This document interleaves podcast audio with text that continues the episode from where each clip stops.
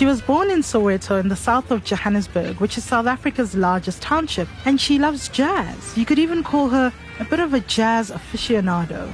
My name is Vuyiswa Gqeketwane. I am a writer, archivist of mainly South African like arts and culture. She writes on heritage, public art, youth culture, township life, and of course, on jazz. Though that's actually not why we called her up. But I'm also Isangoma and Edlozini. I'm known as Gogo Mahlodi which is my leading ancestor, Umahlodi. So, Vuyiswa Gqeketwane, also known as Gogo Mahlodi. I think in this conversation, I'll definitely be speaking on my experience as a Sangoma and someone who's working in the realm of spirit, and intuition and things along those lines. We're talking about spiritual practice in the city with traditional healer Gogo Mahlodi to find out more about the healing power of water.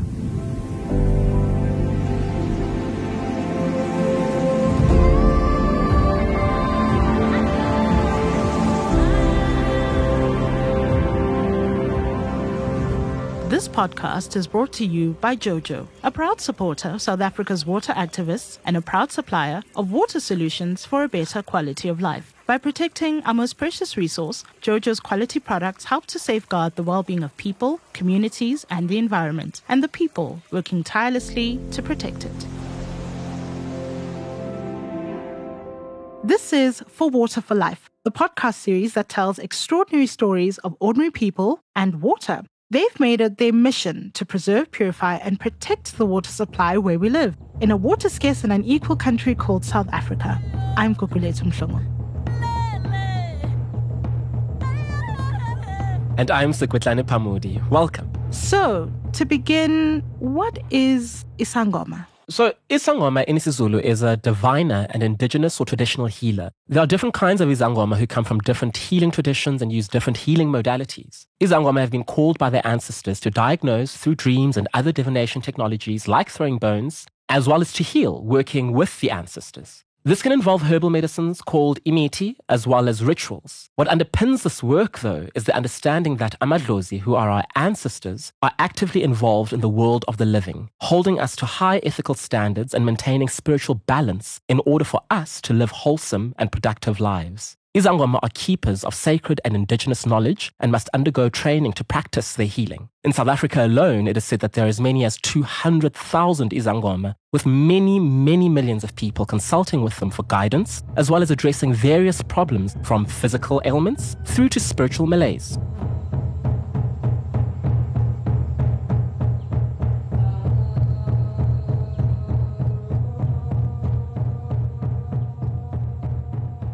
I'm trained in the Thokoza Gogo tradition, which brings together Amandau, the, the ancestors that we often invoke through drums, through song, have histories in war, in battle, and things of that kind of nature. So it's a very specific kind of healing modality and process of invocation that we undergo. And central to it is music and song and the drum particularly. Gogo. Thokoza Gogo. By greeting in this way, we are also acknowledging the presence and work of our ancestors. Thokoza. So, second question Why are we speaking to Isangoma about water?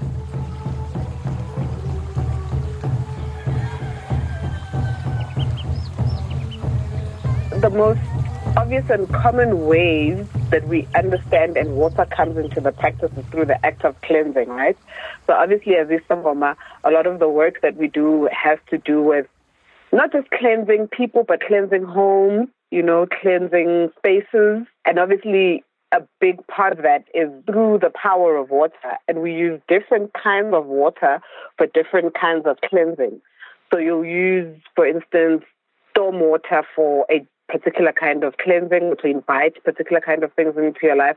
You'll use regular tap water for a particular kind of cleansing. You'll use sea water or water from the river, you know,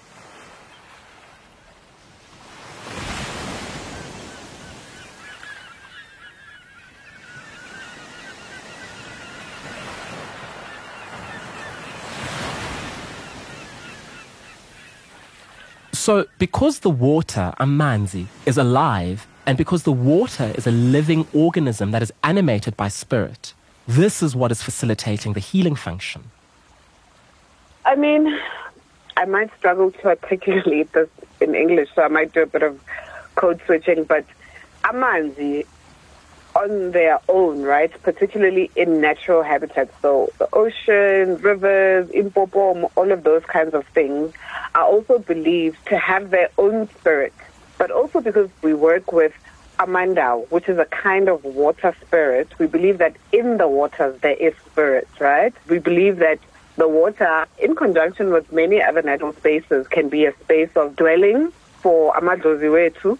So there's also just that to be like in the water. There is space not only for the water to be a particular kind of spirit on its own but for other spirits to be there and to inhabit that space as well. So when we tend to visualize baptism and cleansing and spiritual practice we think about it in the sea or a lake or a river. But what happens when you're in the city, like Johannesburg? We heard in Haneli Coetzee's episode about how parts of the city's rivers, like the Jukskei River, are concreted over or are basically being privatized when they run through luxury estates.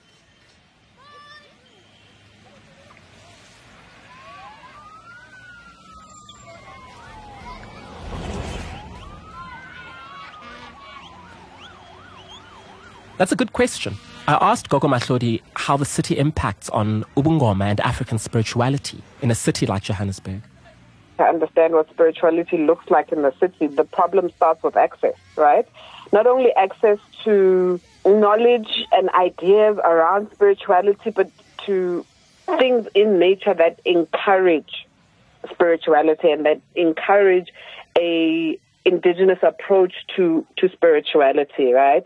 So Ubungoma, the way that I have experienced it, it is a particular kind of practice, but it really is informed by something as simple as Ubuntu. It's always concerned with community and urban spaces and a, city particularly like Johannesburg that is capitalistic through and through. Like this city, particularly Johannesburg, was built on the gold rush, on like commodity and economic drive and all of that. My belief is also that capitalism is in direct opposition with Ubuntu, right? Because the ethos of Ubuntu is communal, whereas capitalism is more individually driven, right? Or is more concerned with like one superior over a large number of people. So those two things start to become in conflict, right? So people are then removed from the idea of Ubuntu. People are removed from the idea of operating within a community. That idea relates to the rivers and bodies of water that Izangoma use for their healing practice. And from a very basic spiritual and social place, it also comes into the way that things like rivers and lakes and even just like parks, the way that those things now become commodified, the way that those things, people have to fight for access to those things. And what we see in the city like ours is that certain people have access to the best of those things. Not everyone is given or afforded the best access. So, for instance, I live in Soweto. I'm a healer in Soweto, right? But the rivers that I would like to use to work are not where I am. They're not in Soweto the rivers in Soweto are dirty, but if I go to a um, Craighall or a Triprivier or a, you know, somewhere in a suburban areas, I'm more likely to find the place to practice and the best quality of water, of parks, of, I mean, even imiti, you know, like even trees, even plants that we use for healing, like they're hard to access where we are. And we have to go into what is often privatized spaces to try and gain some access to those kinds of things. Of course, it's not just Izangoma who use water in their spiritual practice. Many, if not most, religions do. We know that people in the um, apostolic faith, for instance, you know, use water a lot water and candles are a big part of that particular kind of healing practice. Even in terms of like in the Christian faith, like the idea of baptism, people have had to reimagine what baptism looks like. I mean, I know a church here in Soweto where they have like they've had to have like their own kind of like baptism pool on the premises you know, because they can't go to a river, they can't go to a lake somewhere to go baptize people there.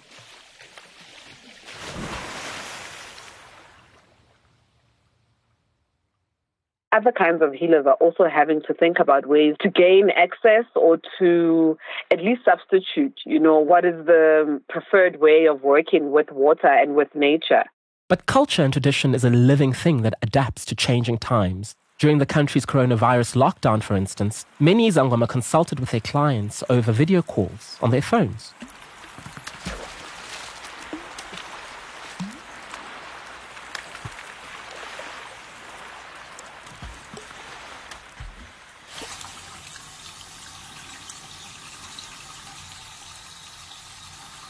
So I think luckily the practice of Ngoma is quite an innovative practice, right?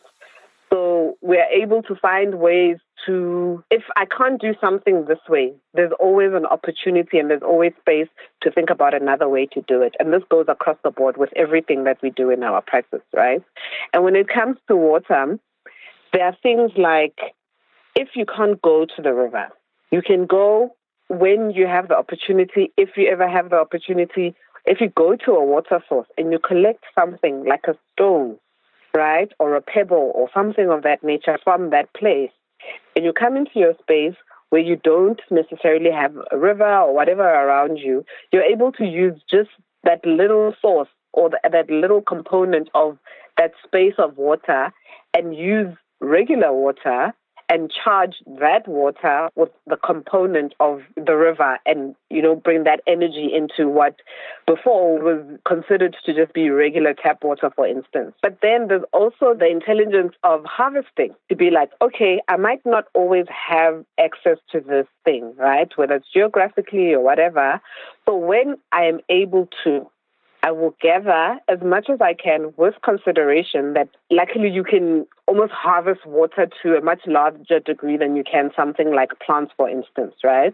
So even with that, you go and you get as much river water as you can. You get as much sea water as you can, and you take it from where it is to where you are. And honestly, you're able to use those powers and to contain the, the energy and the power of that water and use it when you need it. And I think that also speaks to the consideration for scarcity. Ubungoma considers that things like you know, we can't just consume things without replacing them, you know, without leaving them for other people, you know, and I think the the ways in which we harvest things, water, plants, you know, all of those kinds of things, there's always a consideration that I'm only going to take what I need. Gogo also speaks about the importance of cleaning up after ourselves when working in or near water. Her ideas on adapting to a loss of access to water made me think of someone else we met in Khayelitsha in Cape Town. Yolam Kokwana, right? You read my mind because this 15 year old climate activist is all about adaptability and finding water solutions. Like Gogo Mahlodi, she lives in the township, the black neighborhoods that grew as a result of separate development and apartheid spatial planning. Let me read something that Gogo Mahlodi wrote in her other life as a jazz loving archivist, Vuyiswa Gqeketwane.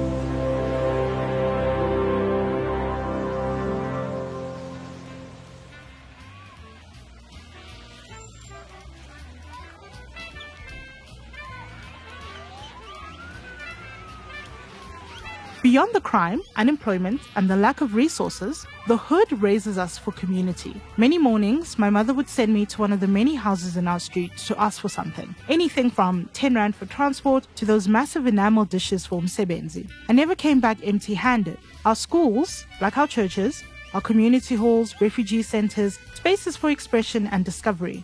Neighborhoods aren't just streams of houses along the road. Neighborhoods are made up of stokvels freeing our mothers from debt, and they're made up of armies of fathers and brothers.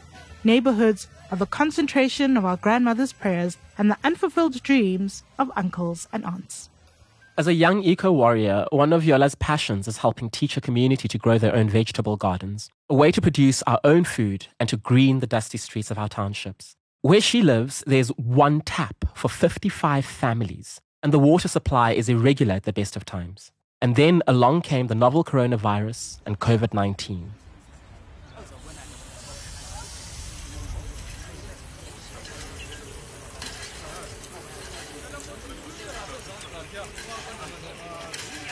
in lockdown, you know, um, we didn't have water for a week, so it was it was it was so difficult for us to bath, you know, and also since I have my garden at home, so um, I was so worried that my plants are going to die. It's it's still the same thing, you know, because um, our government um, closes the water twice a week. Yola's vegetable garden was suffering badly.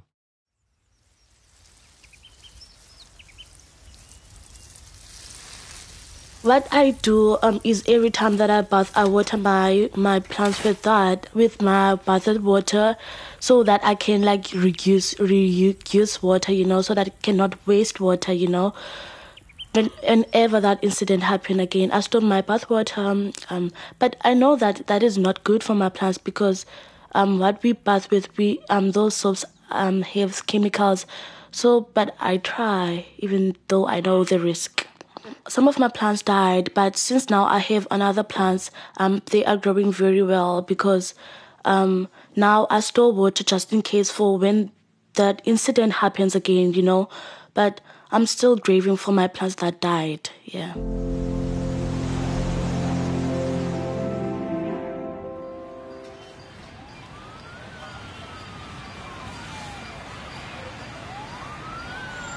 And then there's another story of adaptability that has inspired us this season. Johannesburg public artist Haneli Coetzee is part of a collective project called Water for the Future.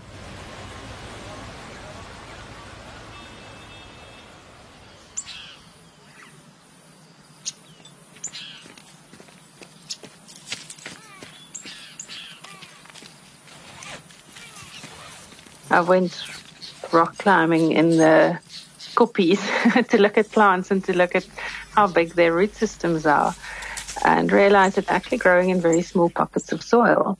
And so she designed a pocket of soil that she called a wild wall tile. So this pocket of soil is designed on many uprooted aloes and stuff that are dug out to see what they their natural growing sort of environment is in. Each tile fits onto an upright wall. So it's a dry vertical garden system that can even hold medicinal plants. But this is where the adaptability comes in, because there's a twist to Haneli's vertical healing wall. It's made out of the very stuff we pour over rivers and fields to build our cities concrete. I prefer to use concrete because these are already built of concrete. So to put concrete on concrete is much easier. And these little pocket tiles then helps regenerate the city. So you can put it on an old wall.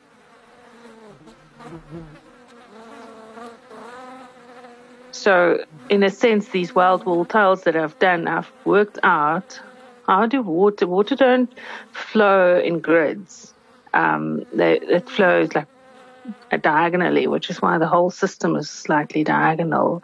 If you look at cracks in the cliffs, you know, it's not very often that they're horizontal and vertical. We build things that's more conducive for how concrete works in cities, then that becomes a comfortable way to work with concrete. So instead of stressing about the cracks and that nature is going to go through it, looking at ways to work with how nature should come through it. We shouldn't keep suppressing it. Like the permeability of paving and us smothering a sidewalk with a slab of concrete is unnecessary. We could put those permeable pavers down and grow some mint and things in between.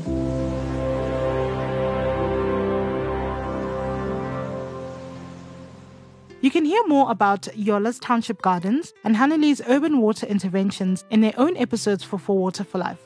But for now, we're heading back to the south of Joburg, to Soweto, for some final words from Gogo Mahlodi.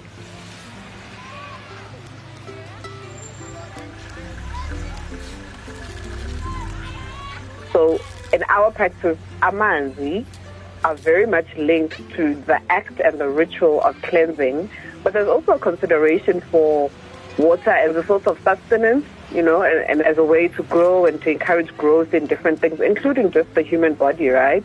So there's also the consideration of how water contributes to growing things like plants, which are very important in our practice, but also just like the clarity of mind and the clarity of the body that we're able to get really just out of drinking water, like simple things. And I think the beauty of our practice is that it takes very simple things and makes them acts of ritual, right? And through that, the water, which is already charged with its own energy, then becomes charged with like intention and things of that nature. And that's able to like alter and to change and to enrich, you know?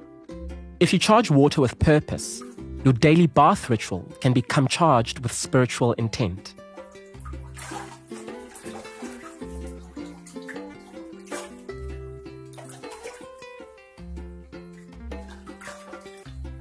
But like even a bath, you know, like even a bath, when you your regular day to day bath or shower, like observe that as a moment of cleansing. To have consideration for just how we engage water, whether it's a large body of water or literally the water that is coming out of your tap, because even that water comes from a source of nature, right? Even that comes some way, you know, and I think there's much to be grateful for and to consider in a country like South Africa where really water shortage is, an issue that we are going to start having to take seriously. And so, in the same way that we consider hygiene, in the same way we consider cleanliness and meditation on spirit, to do the same with hygiene, you know, with our physical hygiene. So even in the morning, Malgeza to just be like, hey man, life is hard. Something tried to take me from myself, but here I am, and this is an act, you know, as mundane and as regular as it is. This is my act, and really, I believe that with that intention, we can charge something as simple as that, as your bath water, with like intentions of cleansing and of opening yourself up to things, but really to be like, this is my first sight. My body is my first sight of healing. My body is my first sight of revolution and of, you know, all of the things that I want to express in the world. I need to start here. And it starts with little things like that, like being consistent in your hygiene, being consistent in feeding your body something as important as water, you know. And I think once we're able to make those connections around things so intimate, you know, things so simple, then nobody needs to tell you about the power of the river. Nobody needs to tell you about the power of the ocean because you've already experienced the power of water in really the simplest ways. And sometimes you can't even explain in words what that power is, right? Like you just go and you sit on a riverbank and you and you just feel your spirit get lighter. So I think just daily practices where you are have consideration for water, you know, for the way that it keeps you alive, for the way that it cleanses your body, for the way that it nourishes things, including plants, including you. Because really, like, imagine if you tried to do anything for a day without water. There's not much that you could do. And I think gratitude is also just a really big game changer when it comes to spirituality. So, those of us who do have access to water, you know, I think exercise gratitude there. Use it sparingly. Have consideration for what it is, where you are, how you're able to access it, and then just really how lucky you are. And I think that's a good way to just tap a little bit deeper into your own spirituality.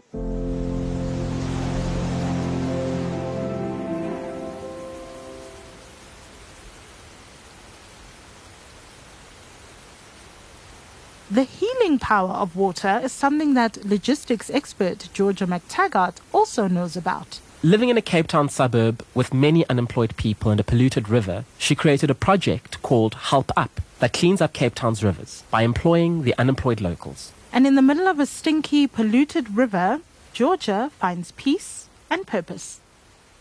It's not even about the condition of the water. We are, what, 63% water. And I kind of feel when I'm in there, I feel it's an incredible sense of flow. I have amazing ideas. I'm full of laughter. I'm a real bubbling brook in there. Water, it has these healing aspects, and it's really special to be in that water. Obviously, and then when you leave, it's looking so lovely and everything, but that's on the surface. The actual, you know, the movement of water, you know, if you think you can get quite philosophical about it and go, wow, you know, this water been around since the beginning of water. It's all the same water. It just keeps being renewed in different ways and used in different ways. And, and that's magic. But of course, you can listen to George's story in the very first episode of For Water for Life. Don't forget to rate and review us when you've listened. I'm I'm Sekwetlane Phamodi. And I'm Gugulethu Mhlungu. Thank you for joining us for this episode. All our podcasts are available at jojo.co.za. The series was made possible because of Jojo for Water for Life. Find us on social media at For Water for Life and share your water stories using the hashtag Listen to the Water. Because if you do, it can change your life.